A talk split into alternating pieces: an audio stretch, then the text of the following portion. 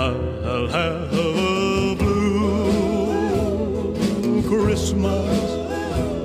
Na noite de Natal, quando todas as luzes se apagarem e apenas a bruma cintilante das velas se fizer presente, deixe os pedidos de lado e simplesmente agradeça. Não fale nada. Permita que os pensamentos lhe conduzam pela estrada de bênçãos que você acumulou e esvazie o seu coração de sentimentos que não têm razão de seguir adiante.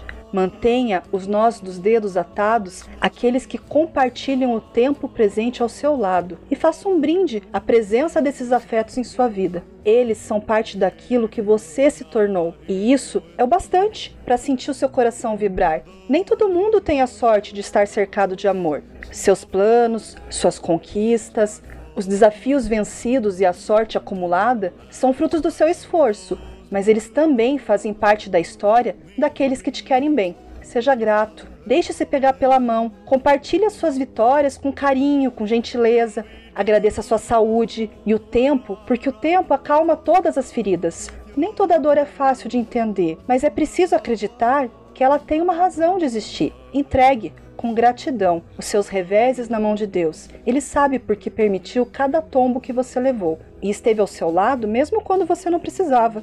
Seja grato pelo seu trabalho. Mais do que um ofício que garante alguma renda no fim do mês, ele é fruto de uma das maiores escolhas que você fez. Tolere as dificuldades, drible os desafios, suporte com carinho o desgaste físico, faça o seu melhor e pratique cada ação com amor.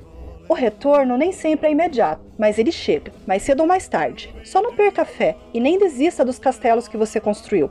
Agradeça também pelos seus sonhos, pela sua capacidade de ousar e querer mais da vida e de você mesmo. Batalhe, batalhe pela alegria e perdoe as miudezas que minam a autoestima e a vocação para a felicidade. Seja grato em abundância e olha, se você tiver algo a pedir, peça junto tolerância, pois é preciso suportar as diferenças e o tempo de cada coisa. Você precisa ter paciência com o vazio, com as feridas abertas e com a falta de resposta. Olha, muita gente se despede de 2016 sofrendo. Afinal, não nos esqueçamos de Alepo, do Iêmen, e em silêncio vamos orar por eles. E que haja um novo sol, uma nova manhã, uma nova esperança, que haja acolhimento, restauração, tolerância, perdão e que apesar da gente não entender a dor, a gente consiga entregar e enfim ser grato por isso também.